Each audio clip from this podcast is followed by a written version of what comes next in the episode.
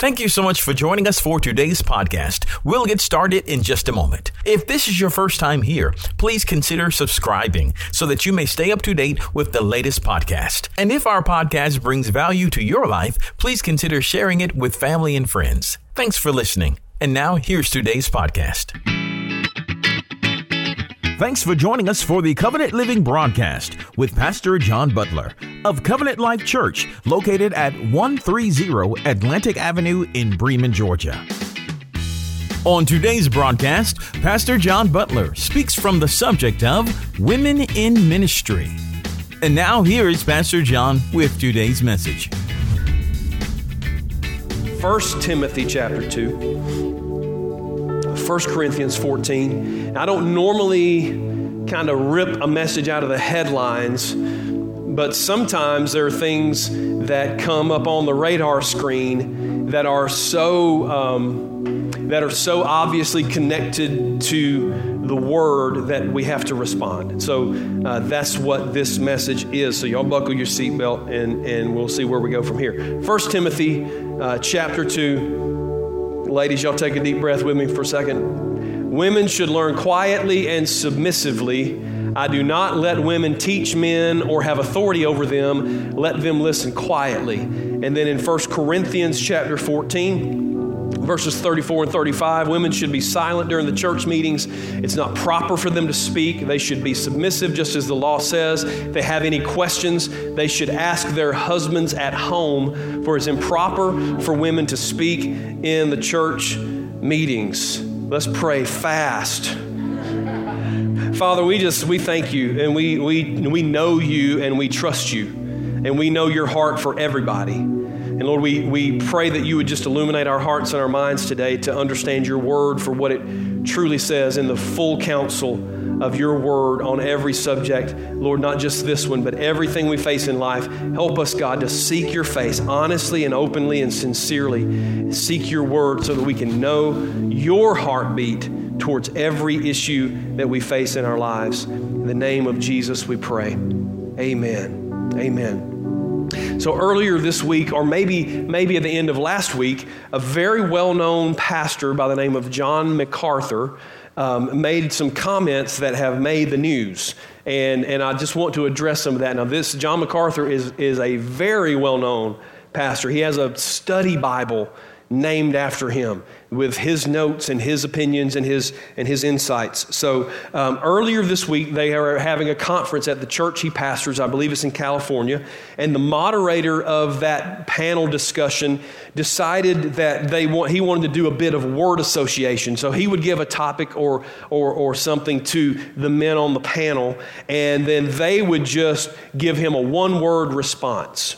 And uh, he so he threw out the name um, and this wasn't this this wasn't an accident. He did this in, intentionally. He he threw out to the panel the name Beth Moore, who is a very also a very well known Bible teacher. Now, he had previously, uh, MacArthur had previously associated her with the word heretic. He had called her a heretic, uh, meaning that she was teaching things that go against the Word of God. Uh, and he used that pretty frequently. So somebody asked me after the first service, said, What Beth Moore do to him? And I said, You know, nothing, nothing special. He just just came up and he decided to go ahead because he's been he's been kind of beating her up for a long time. Another member of the panel called her a narcissist, uh, that everything's about herself. Uh, and then MacArthur's unfiltered, kind of gut level reaction to uh, her name was two words. Um, it was go home. His message to Beth Moore was go home. Uh, and then he followed it up with, with this statement. He said, There is no case that can be made biblically for a woman preacher, period, paragraph, end of discussion. Okay? So let's, let's kind of set the context here so we're all on, on the same page. The two scriptures we just read form the basis for MacArthur's uh, understanding of that belief, for the foundation of his belief. Now, I grew up in a little Baptist church uh, down in Clem that if, if they'd have heard, if they heard of, of what MacArthur said, they would have stood and cheered and applauded. Okay, it was just that kind of it was that kind of church. Men and women couldn't pray in the altar together. There was a men's side and a women's side. Uh, business in the church was decided in the men's meeting, the, that happened once a month. And then after the men decided what was going to happen, then they brought it to a church conference eventually, and, and it was voted on, basically rubber stamped. Um, so that was the women in ministry wasn't even a thing. You, we didn't even talk about it. And we, when we left that church when I was 15, we returned to our Pentecostal roots and we rejoined an Assemblies of God church, and that denomination did believe in women in ministry. Now, this church, just full disclosure, this church, Covenant Life, is officially Covenant Life Church of God. We're a, a member of the Church of God denomination with headquarters in Cleveland, Tennessee. And our denomination ordains women in ministry. They are free to be pastors and evangelists and missionaries. But listen, let's don't forget that one day all of us will stand before God. Right? All of us, no matter whether we got our name on a study Bible or whether we, we are just a member of a church somewhere, all of us will stand before God and we will be held accountable not for where we stand in relationship to what a denomination believes, but with what the Word of God says. Amen.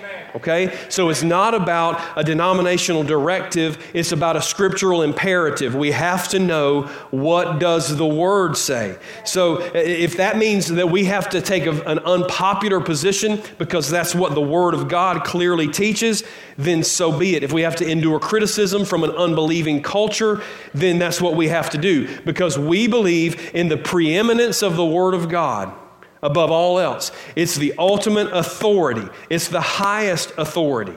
And as Paul said to the Romans, let God be true and every man a liar. Amen. So it's incumbent upon us to know this word and to study it and to rightly divide the whole counsel of God about it. Not just a verse or two on a subject, but see what the overall message of God is uh, to us about any given subject. So we have to know that. Now, we also believe that the Bible is inerrant, it's without error, and it's inspired.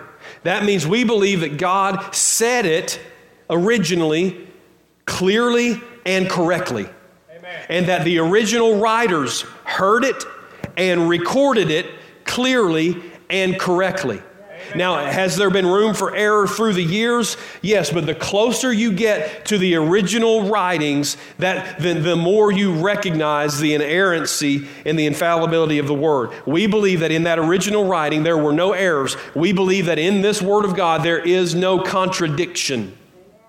Okay? Now, you have to understand all that in order for us to understand the topic that we're talking about. And if we find in the Bible, if you're reading along and you find what appears to be two contradictory verses or passages, it's an indication that we are misunderstanding one or both of those passages because God cannot lie and He cannot be mistaken.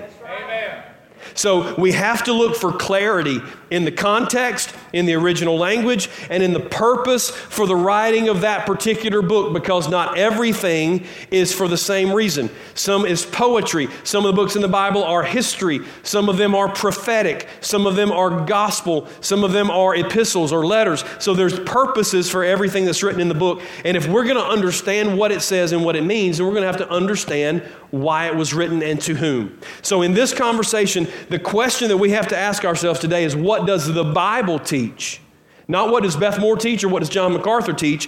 What does the Bible say about the role of women in ministry? Okay? So if you're this is your first time here, you're thinking, Lord Jesus, what have I got myself into? We're not afraid to deal with the issues of the day scripturally because we trust this book. Okay? So we're going to look at it and see what it says. So let's dive in and see what it says. Romans chapter 16. The book of Romans, chapter 16, the first seven verses, then we're going to read verse 12. Uh, I commend you, this is the Apostle Paul, says, I commend to you our sister Phoebe, who is a deacon in the church in, in Cenchrea. Welcome her in the Lord as one who is worthy of honor among God's people. Help her in whatever she needs for she has been helpful to many and especially to me.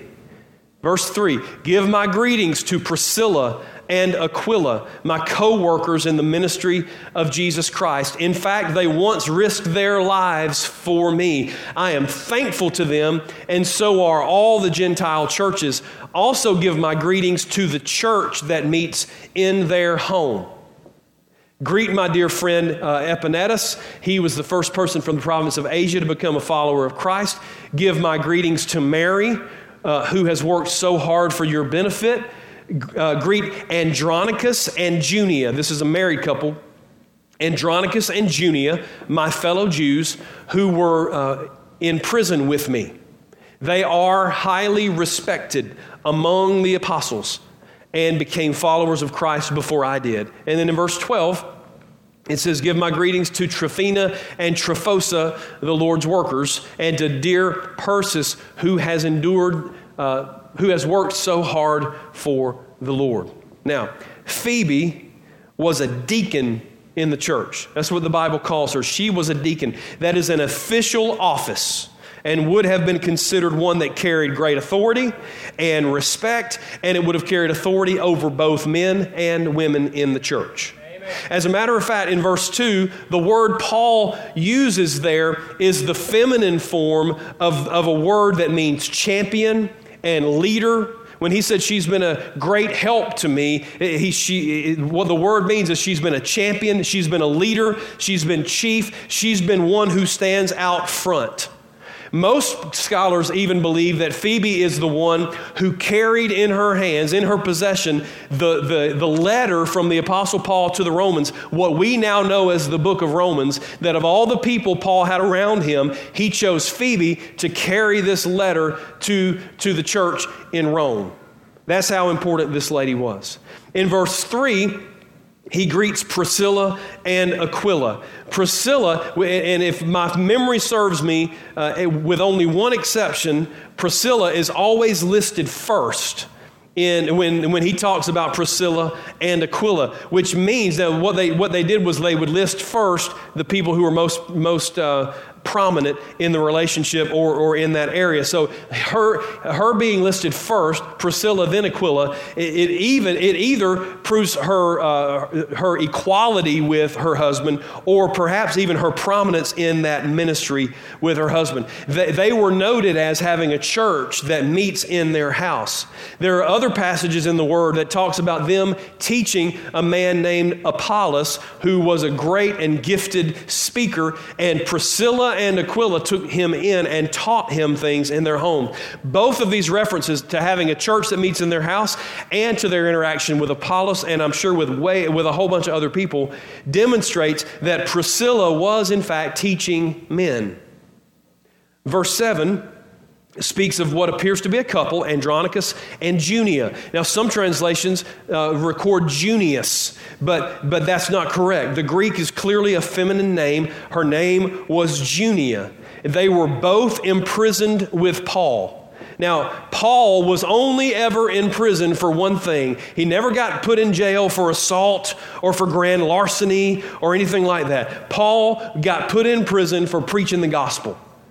And that's what, and he said, these people are in the gospel, are in the prison with me. Eh, eh, which, which would indicate they were very likely in prison for the same reason that both of them were preaching the gospel. It also says that they were highly respected among the apostles. Now, many scholars understand this to mean that not only were they well respected by the apostles, but that they were both considered to be apostles. An apostle was a, was a preacher and a carrier of the gospel. They were, they were people who went out and established works, established churches, new works all over the country, all over the world at the time. And it was considered to be the highest office in the body of Christ in the early church, and it carried great authority. That's why the apostle Paul and, and Peter and James and John and Jude and all these guys could just send a letter and people would, le- would listen to it and read it and do what they said because they carried that much authority. This lady, Junia, and her husband Andronicus were both considered to be apostles. Now, three ladies were also mentioned in verse 12. Uh, they, Tr- Tryphosa and Tr- uh, are considered to be twins. It sounds like it, right? Um, and, and, and one of them means delicate, and one of them means dainty. Uh, and then Persis was uh, it means Persian woman, and and the context, the verbs, the way uh, Paul phrased the verbs, it sounded like she was a lady who was up in age and was no longer no longer as active as she used to be. But Paul was saying in this verse, these three ladies, the little dainty one, the little delicate one, and the one that's up in years, these ladies are working their tail off on behalf of the Lord. Amen. And it, it's not she's fixing; they're not fixing biscuits and gravy. Okay? They are active in the ministry of the Lord. Now, here, here's why all this is significant. It's significant because the person, the man who wrote Romans, is also the man who wrote 1 Corinthians and 1 Timothy that we just read out of. So, if he intended to prohibit women from any speaking, from any teaching, from any preaching, from any positions of authority, why would he be so publicly grateful to these women uh, who served in these positions? Why would he have allowed them to serve in those positions? And why would he promote their service and, and commend them to the believers all around the world if he was so if he was so determined that women should sit down and be quiet? You see the contradiction that's beginning to develop here? Let's keep looking. Acts chapter 21. Acts chapter 21. the next day, we went on to Caesarea and stayed at the home of Philip the evangelist, one of the seven men who had been chosen to distribute food. That was back in Acts chapter uh, 7, I think, 7 or 8. Uh, Philip had four unmarried daughters who had the gift of prophecy. So, the four daughters of one of the original, really founders of the early church, one of the original deacons, one of the original evangelists, his four daughters were all gifted by the Holy Spirit as prophetesses. Y'all need to use that in a conversation today somewhere. There's a lot of S's in there, so be careful.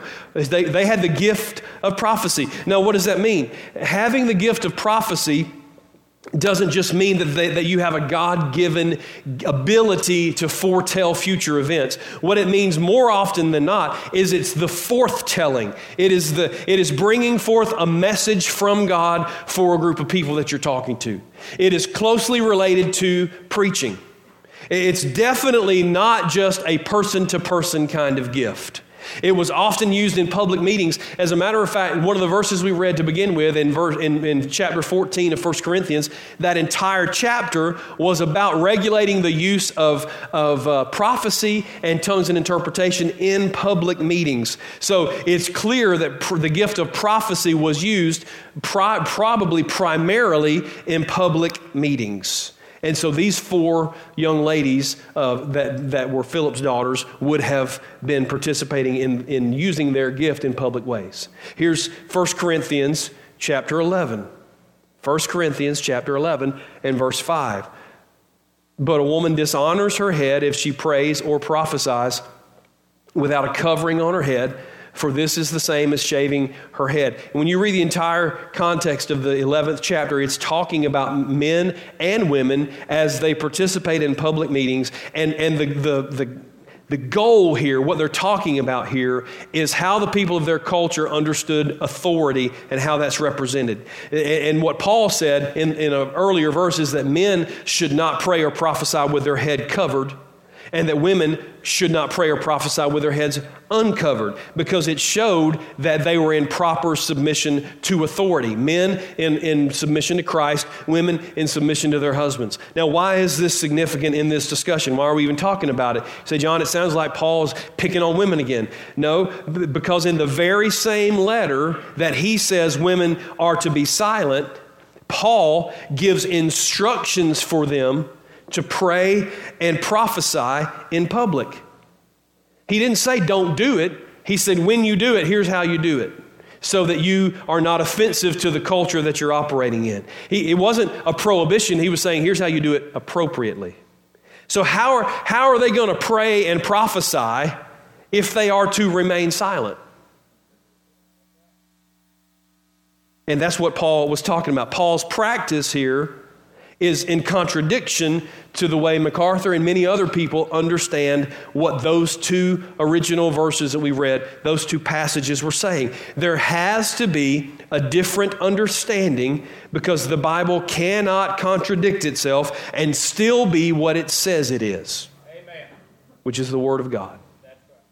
Now, let's also don't forget about Deborah in the Old Testament book of Judges. She was called and equipped uh, by God to fill a place of great authority. She decided civil matters and disputes between both men and women. She had the authority to call for military action. She was the commander in chief. She operated in the gift and the office of a prophet by the power of the Holy Spirit. Why in the world would the God who placed a woman in a position of authority and public declaration in the Old Testament suddenly be opposed to that in the New Testament?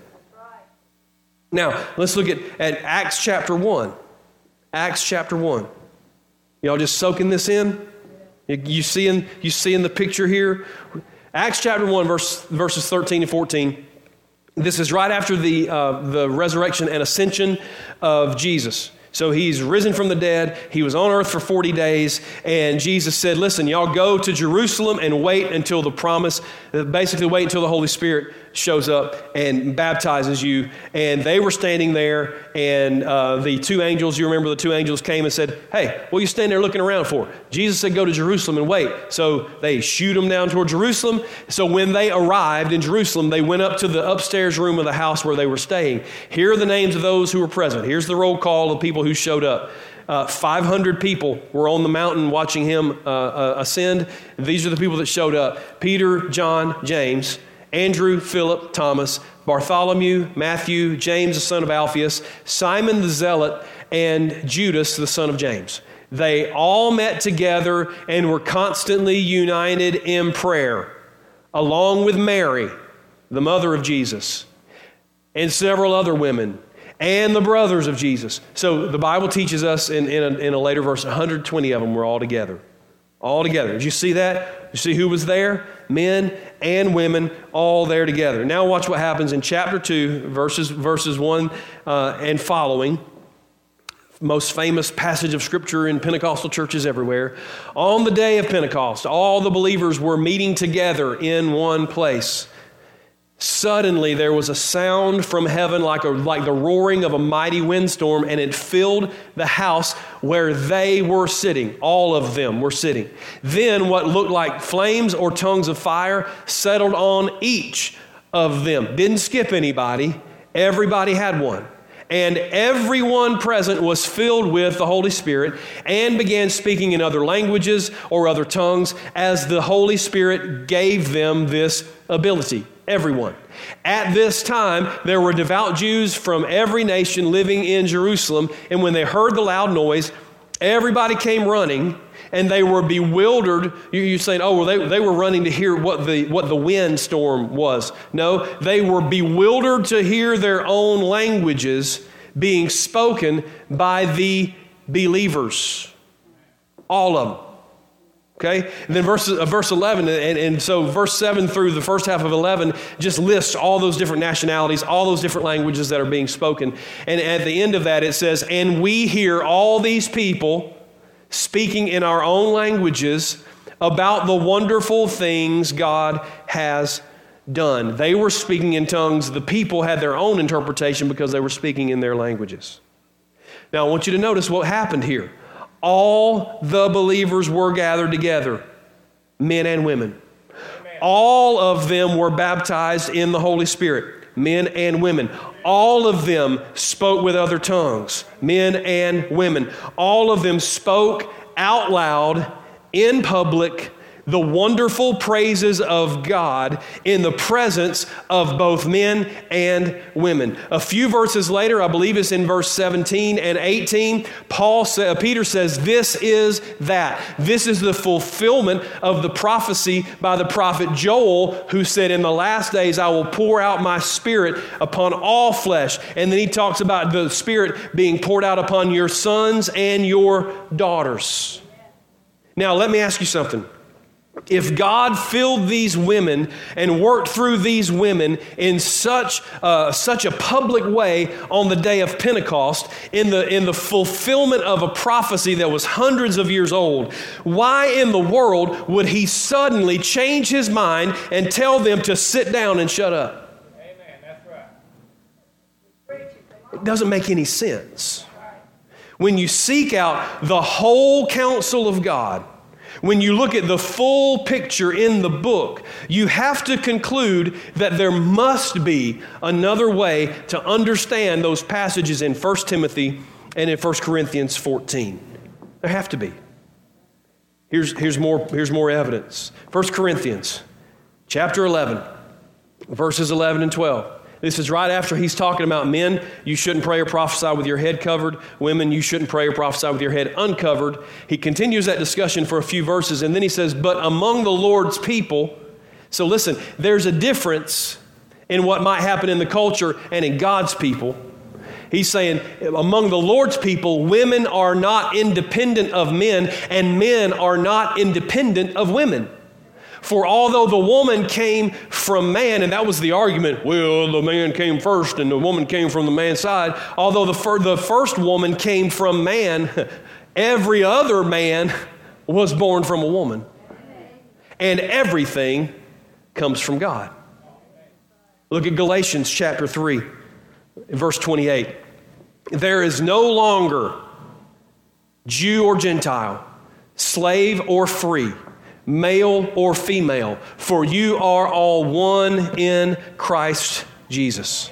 Now, listen, are there gender related distinctions in the Word of God? Yes. Marriage is between one man and one woman. Husbands are the humble heads of and the self sacrificing coverings for their wives, just as Christ is for the church. But when it comes to the gifts and the callings of God, all the distinctions of race and class and gender have been erased. Black or white, male or female, rich or poor, we are all equally called to the Great Commission to go and make disciples of Jesus Christ. We cannot operate and should not operate independently of each other. One gender is not greater than the other, one is not to go forth and the other to go home home. We need all hands on deck to reach this world for Jesus Christ. And so let me help you draw this biblical conclusion. Yes, women can teach. Yes, women can preach. Yes, women can prophesy. Yes, women can pray. Yes, women can lead. The Bible and church history is full of women who did those things and did them well, and we're all here because of that. Amen. So let's go back and deal with those two passages of Scripture that we read at the beginning. So you have to understand some things in order to understand the Bible.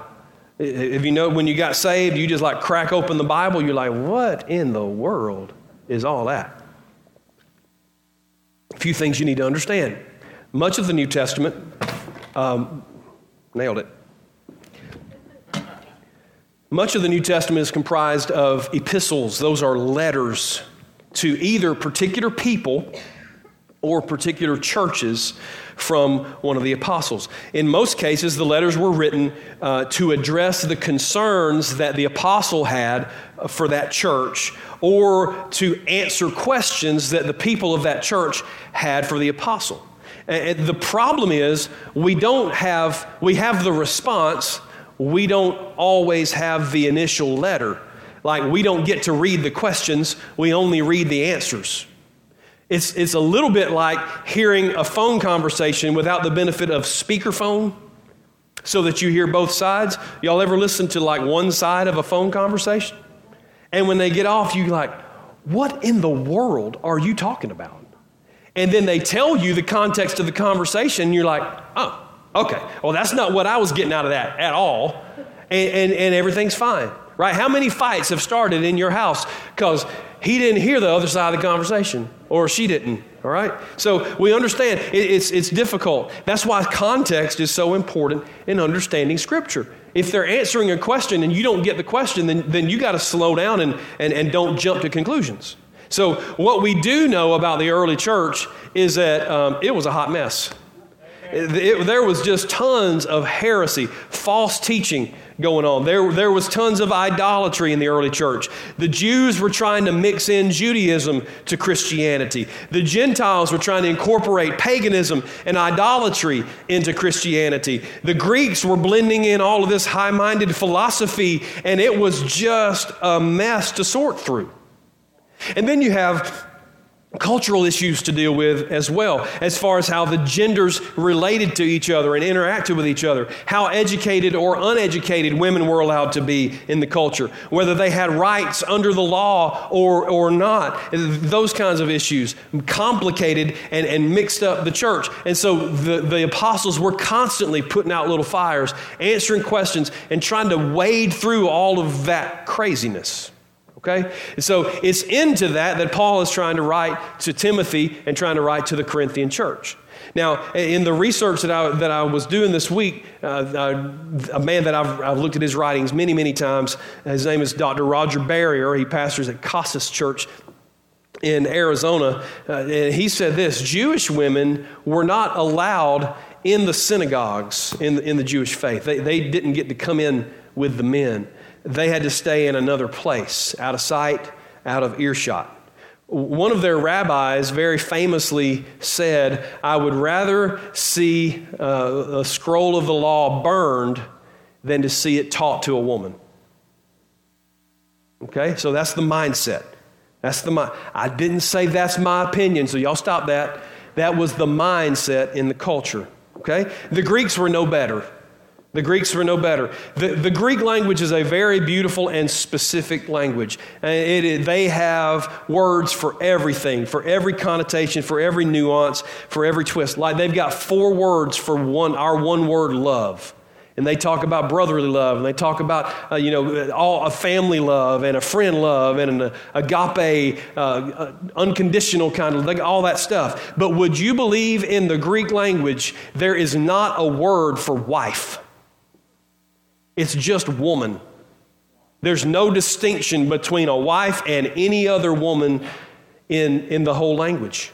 That tells you the value that they placed on the position that a woman held in their, um, in their, in their culture.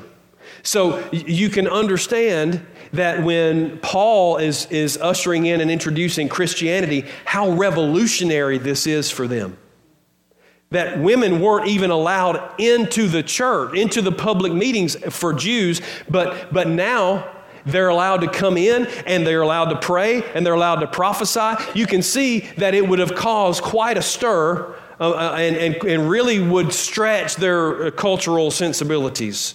It was just completely opposite of everything they had ever been taught in their lives. And so now you see this really progressive step. This is part of the reason why Christianity was so hated and so persecuted in the, in the early church because it was flipping upside down. You, you understand all of the way the culture is structured, and they said, it, I don't care if you're a slave or if you're a slave owner. What?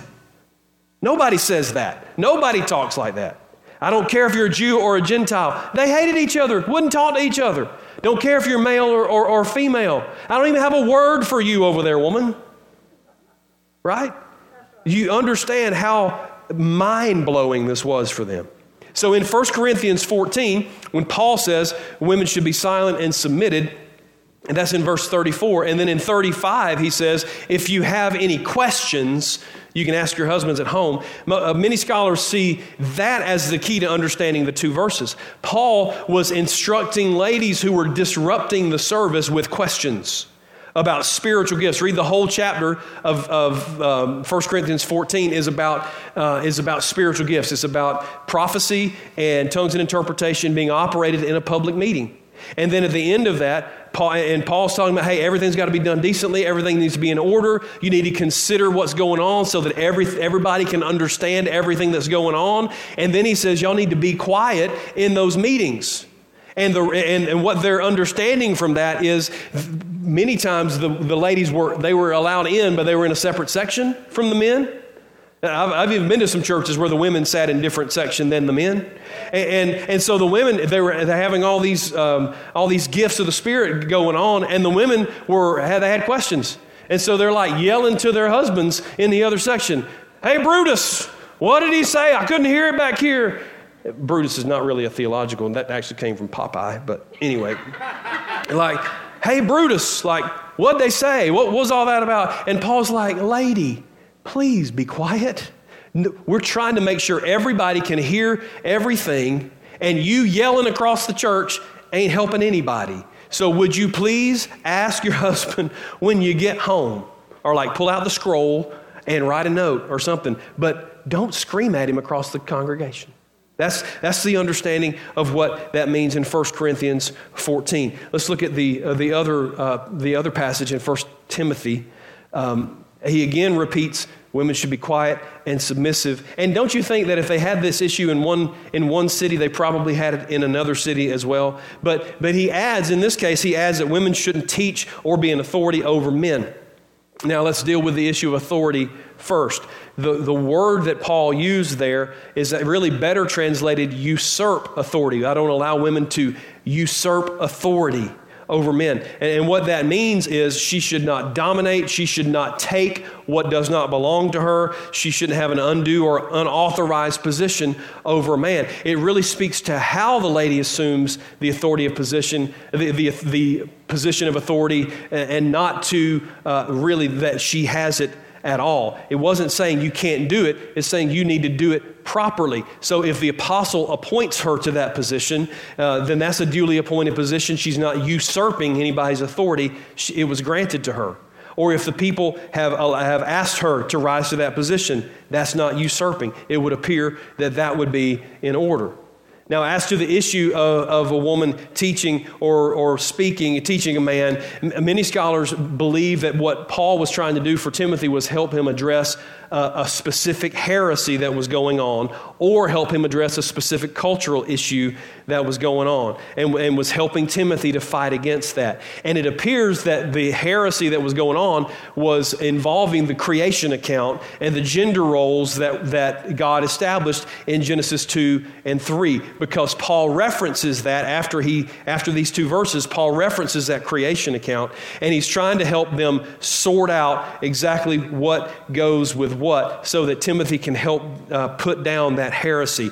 And again, it, it, it appears clear from Scripture there were so many times that Paul approved of women teaching men that, that we can't understand that passage to, to mean that it was a universal and perpetual law. It has to be a specific issue or a specific cultural issue that he was trying to deal with. So, again, let me say this clearly yes, Women have the right to teach and to preach and to lead with God's blessing and with God's gifting and with God's anointing and with God's favor. History is full of great women of God who have served the Lord, and He has used them mightily to change the world for the benefit of the kingdom of God. Let me give you some examples so that you can understand the impact. We're not just talking about not that there's anything wrong with this, but we're not just talking about a lady teaching a Sunday school class. We're talking about women who have changed the world with their ministries. Elisabeth Elliot is one of those women. Elisabeth's uh, husband was Jim Elliot, and he was killed on a missionary trip. He went to bring the gospel to an Aboriginal tribe in Ecuador, a place, a, a people who had never heard the gospel of Jesus Christ, and they killed him. Elisabeth, his wife, went back to the very same tribe of people who had killed her husband and preached the gospel to them, and they received the gospel and they began to get saved, and, and, and the, the, the, the gospel expanded, and that tribe became a Christian tribe. Preaching the, because she preached the gospel to the very same people who had killed her husband. She went on to speak extensively all over the world. She was on the committee to help translate the NIV Bible. It was a woman that God had used mightily in those positions. Uh, women like Sojourner Truth from the 1800s. She was an African American itinerant evangelist who had escaped from the horrors of slavery. She was a leading voice in two major issues that changed the culture of the United States. One, the, the voting rights and the civil rights of women, and the other was she was a vital voice in the abolitionist movement in the 1830s and 40s to, to help America finally end the, the system of slavery in our nation. Because of her and the other voices that joined with her, voices like Frederick Douglass and many others who joined with her, millions of slaves were freed from captivity. We're talking about women like Henrietta Mears. You've probably never heard her name before, but she is one of my personal heroes. She was a woman from a little town in Minnesota, served in her local Baptist church before moving out to Hollywood to serve at the Hollywood Presbyterian Church in the 1920s. Uh, she, she served as the minister of education in that church. And uh, she was such an innovative, such a groundbreaking woman that, that it just impacted the, the ripple effect from her ministry really did change 20th century America. Uh, let me tell you how. When it was her, it was her job to have curriculum for kids in Hollywood Presbyterian Church. When she looked at the material, she said, This is the most boring, ridiculous stuff I've ever seen. Like the Word of God is awesome and innovative and interesting, and we've made it as mindless and boring as we can possibly make it. So she threw it away and she wrote her own curriculum. And it was so good, other churches began to ask for it, and it eventually became what's now known as Gospel Light Publishing House. And, and she established that publishing company with a typewriter in her garage and, and then went on to establish more, uh, two more international publishing companies. She's most famous, however, for her Sunday school class. Her, I would say a small group, but it wasn't a small group. There were two or three or four hundred college kids that would show up for her class. It was literally across the street from the campus of University of Southern California, so USC. And she taught the Bible in such powerful ways that it got the attention of the, of the big muckety mucks in Hollywood, in the golden era of Hollywood. They would come to her class. Actors and actresses would come, athletes, uh, people from USC, all kinds of people. But she taught in such, in such a powerful way that it was impossible not to respond, impossible not to learn and do what she said. They just called her teacher. They called her teacher. From her class emerged a whole generation of Christian leaders that really turned the world upside down, starting in the United States. Listen to this legacy of people Bill and Vonette Bright. Both of them were in her class. They are the founders of Campus Crusade for Christ, which has ministered to millions of people throughout the world, 25,000 missionaries now in 191 countries, and they're on the campuses of 1,700 colleges and universities and they answered the call to ministry in Henrietta Mears' class. A man named Dawson Trotman, who founded the Navigators. The Navigators now have 4,600 staff members in 103 nations as they teach and preach the gospel of Jesus Christ. A man named Jim Rayburn, who founded Young Life Ministries. They have camps youth camps all around the country. They have 700 ministries in 324 cities around the world. Richard Halverson, who went on to be, for 15 years, was the chaplain of the United States Senate. Lord, if there's ever been a mission field, the United States Senate. And then he went on to, to establish and was the chairman of World Vision for 20 years.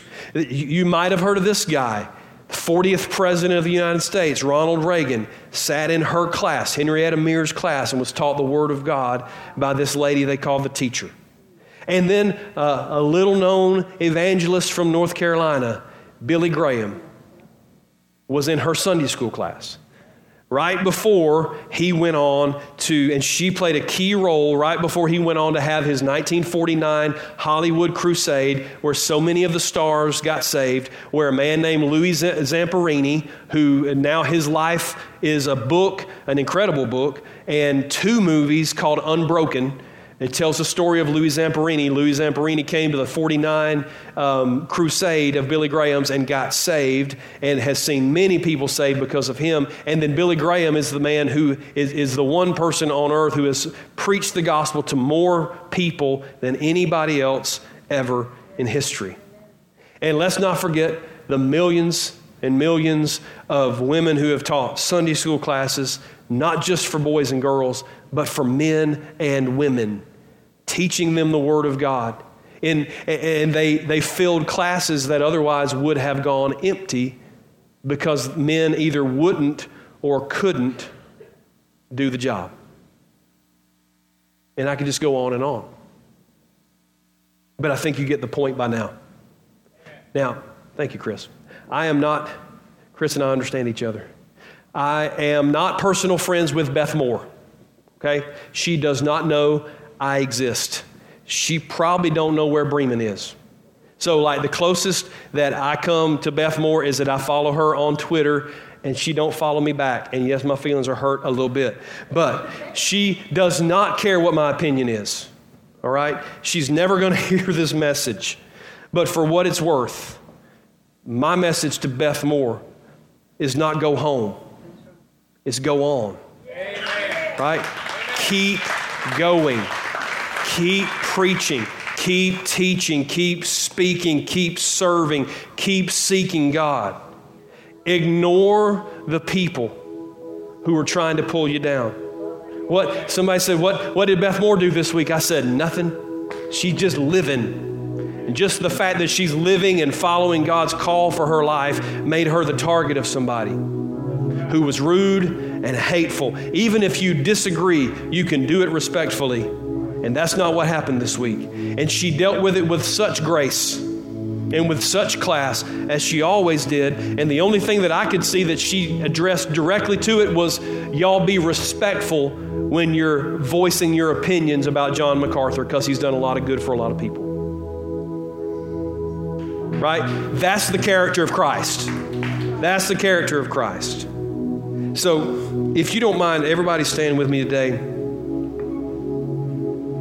I appreciate your indulgence. It's important. This is important. Uh, our, our belief system is under attack. Christianity is under attack. People want to they want to dilute it. They want to pollute it. They want to intermingle it with other things. They, they, they want us to, to be more like the culture than like the Word of God. And, and we have to know what we believe and why we believe it.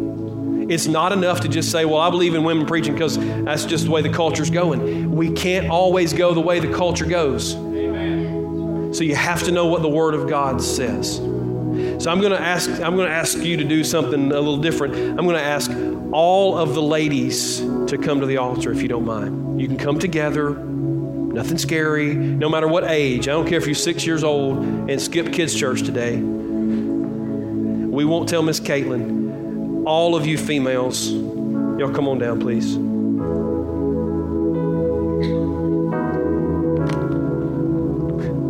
That's funny. You ladies all bunch up. If the men, if I asked the men, they'd be they'd be in a single file line as far away from each other as they can. Y'all, y'all, y'all are tight. Y'all come on in. Good Lord, there's a bunch of you. Y'all come on in. Y'all make room. There's more behind you. That'll preach too.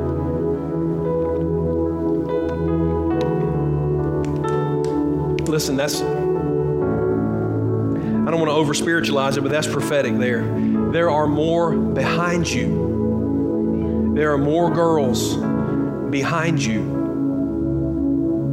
You have a responsibility to them to show them the way. You have a responsibility to open doors for them that have been closed for you. That's the way the gospel gets passed from generation to generation from faith to faith.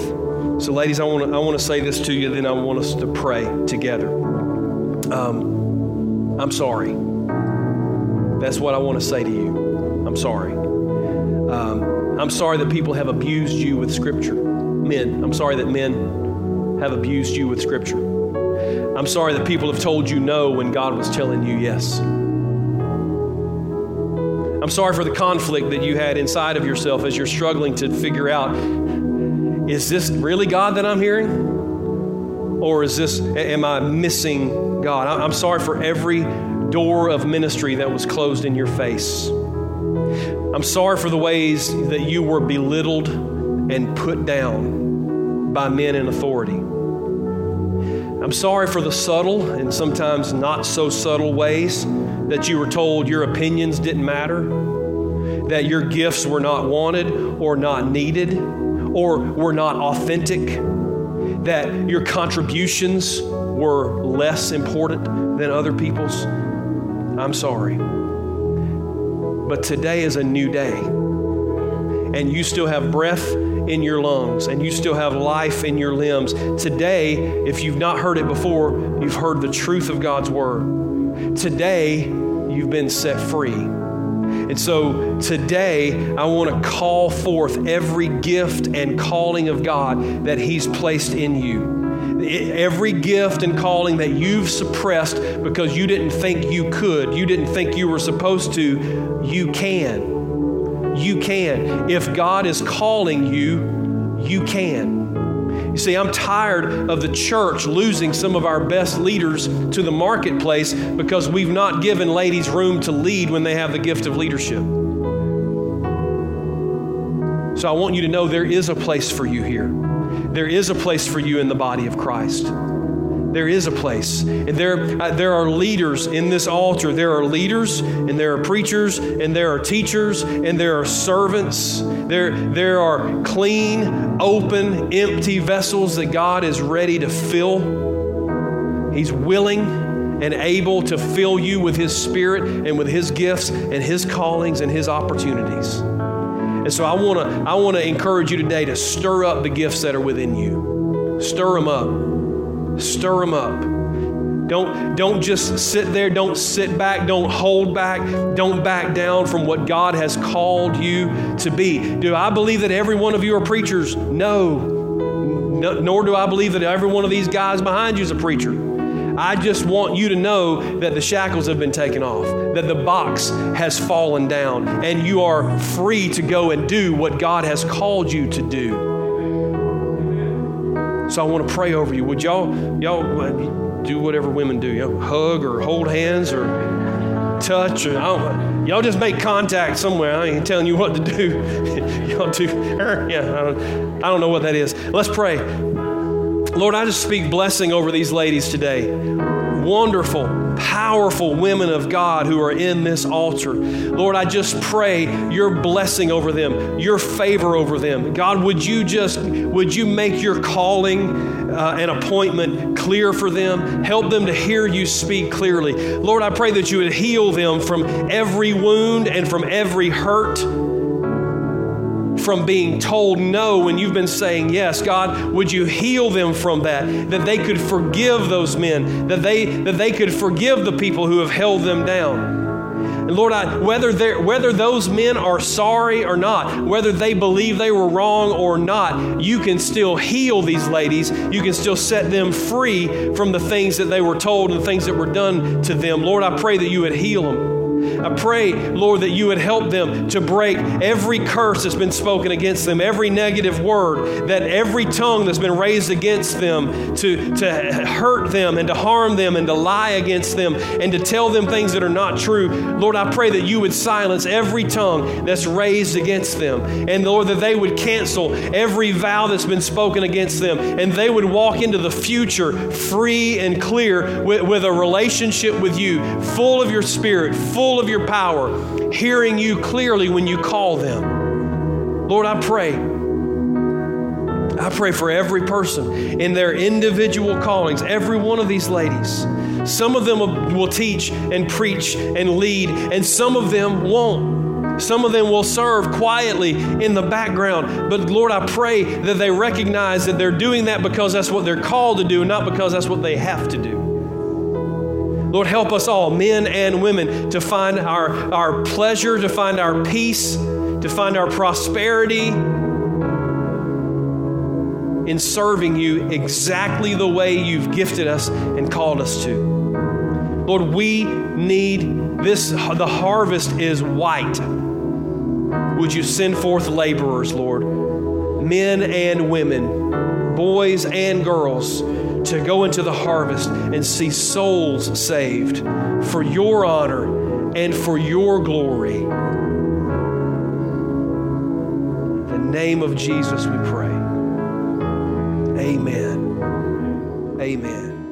We pray that you have been blessed and inspired by today's Covenant Living broadcast. To find out more information about our ministry, just visit our website at www.covenantlifewestga.org. You can find this video there on our homepage. Just click the YouTube button and make sure you subscribe to our YouTube channel. Give us a call at 770 537 3747. That's 770 537 3747. At Covenant Life, our mission is to go and make disciples by being real, relational, and reaching. Be sure to join us next week for more Covenant Living with Pastor John Butler.